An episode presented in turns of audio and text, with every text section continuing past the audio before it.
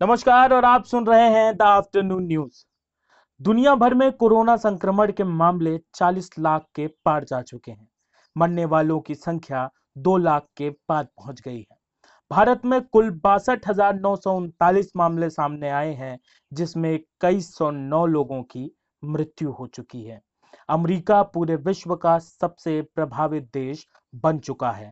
अभी तक अमेरिका में उन्यासी हज़ार लोगों की मृत्यु हो चुकी है।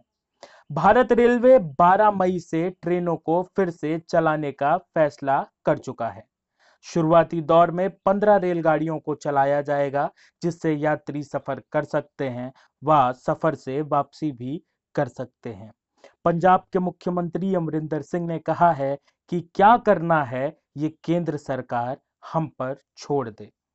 आज की आखिरी बड़ी खबर है कि बांग्लादेश में संक्रमितों की संख्या चौदह सौ हो चुकी है।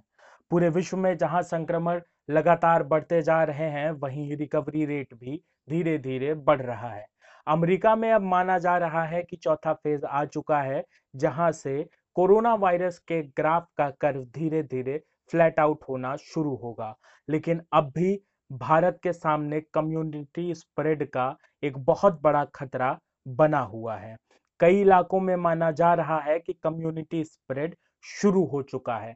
ऐसे में महाराष्ट्र, जो कि भारत में कोरोना वायरस का एपी सेंटर है, वहाँ पर हालात ज़्यादा गंभीर हो चुके हैं।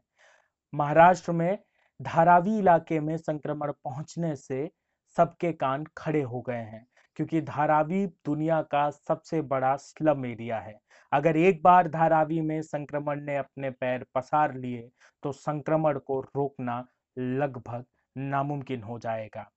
समय बुरा चल रहा है, अपने घर में रहें, अपने लोगों की सुरक्षा करें और खासकर सुरक्षा करें उन बुज़ुर्गों की, क्योंकि आम लोग दस में से नौ बार में बच जाएँगे, लेकिन अगर ये खतरा, अगर ये संक्रमण बुज़ुर्गों को हुआ तो उन्हें बचाना बहुत मुश्किल होगा। आप सुन रहे थे द आफ्टरनून न्यूज़, मेरे यानी शिवम त्रिपाठी के साथ।